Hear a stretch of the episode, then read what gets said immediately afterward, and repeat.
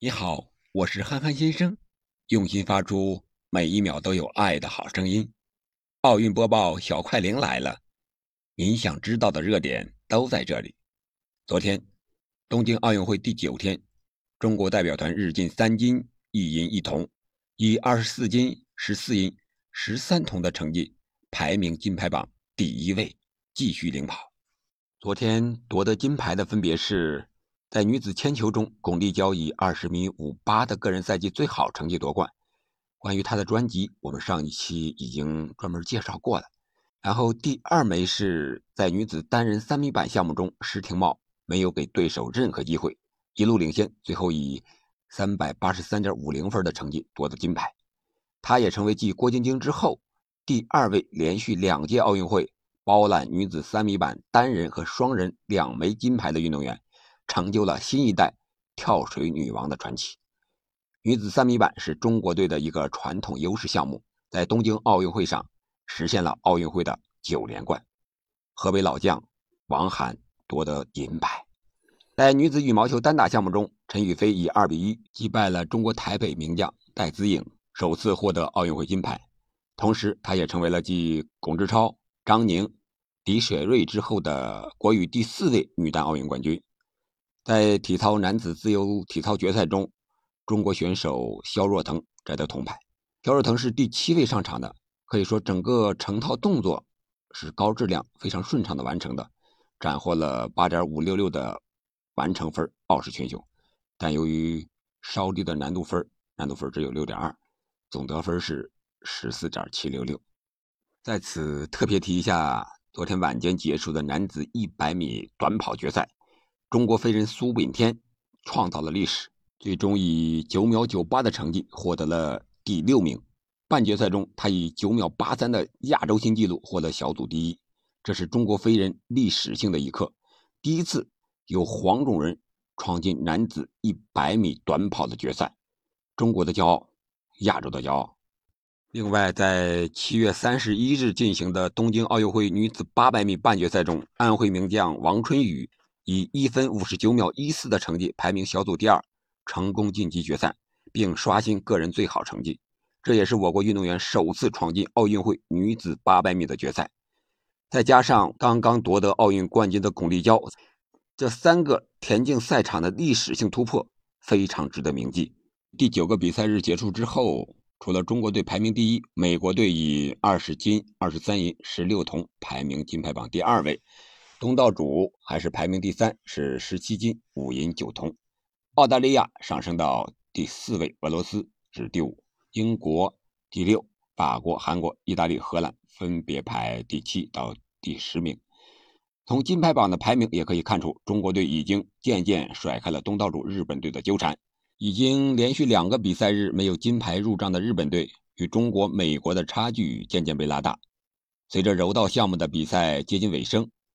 日本队的夺金点已经不多了，可以说他们在金牌榜上很难对中国和美国构成威胁。八月二日，也就是今天，东京奥运会将进入第十个比赛日，在这一天有九个大项目进行决赛，一共产生二十二枚金牌。对于中国军团来说呢，在举重、羽毛球和射击中有夺得五金的实力，中国队有望在金牌榜上继续扩大对日本队的领先优势。我们来看一看中国的夺金点。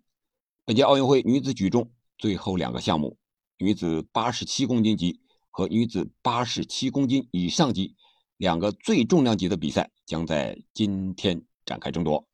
在女子八十七公斤级比赛中，二十七岁的汪周雨将向金牌发起冲击。在东京奥运会周期，由于级别设置变化，原本角逐七十六公斤级的汪周雨增重二十斤。改向八十七公斤级。二零一九年的世锦赛和今年的亚锦赛上，他均夺得总成绩的冠军。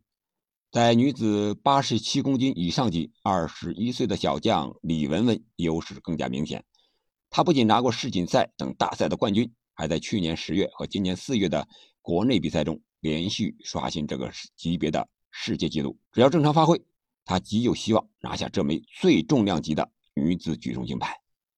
射击比赛也进入最后一个比赛日，将进行男子二十五米手枪速射和男子五十米步枪三姿的决赛。在前一个项目上，二零一八年世锦赛冠军得主林俊敏和里约奥运会的季军李月红将联袂出战。第一阶段预赛中，他们俩分别排在第五和第七位。男子五十米步枪三姿赛场上，张长虹和赵忠豪将代表中国队登场。羽毛球赛场，八月二日将产生女双和男单两个项目的金牌，两场决赛都有中国选手参加。在女双决赛上。樊晨组合陈清晨、贾一凡将对阵印度尼西亚组合波利和拉哈尤。值得一提的是，波利和拉哈尤在四分之一决赛中击败了国羽另一对组合杜月和李银辉。男单决赛中，老将陈龙将对阵丹麦名将四号种子安塞龙。在五年前的里约奥运会上，陈龙获得男单金牌。本届奥运会，他在不被看好的情况下晋级决赛。有望成功卫冕。下午，在场地自行车女子团体竞速赛将展开较量。五年前，在里约奥运会上，钟天使在这个项目上用出色的表现和充满中国特色的头盔，给国人留下了深刻的印象。这一次，三十岁的她将与队友一起力争卫冕。同样，中国女排将在有名竞技场迎来小组赛最后一个对手——阿根廷队。由于中国队已经提前出局，因此这场比赛将是他们在本届奥运会的告别战、荣誉战。此外，由于郎平指导执教合同将在本届奥运会后到期，因此这很有可能是六十一岁的他在中国女排帅位上的最后一次大赛了。奥运会赛程过半，中国奖牌总数与美国基本持平，金牌榜还是领跑所有对手。面对激烈的竞争，中国体育代表团可以说开局良好，中程发力，表现出我国竞技体育整体实力的厚度有所增强。那么，您对本届奥运会中国队的表现有怎样的评价呢？有您最喜欢的运动员和项目吗？有您最感动的瞬间吗？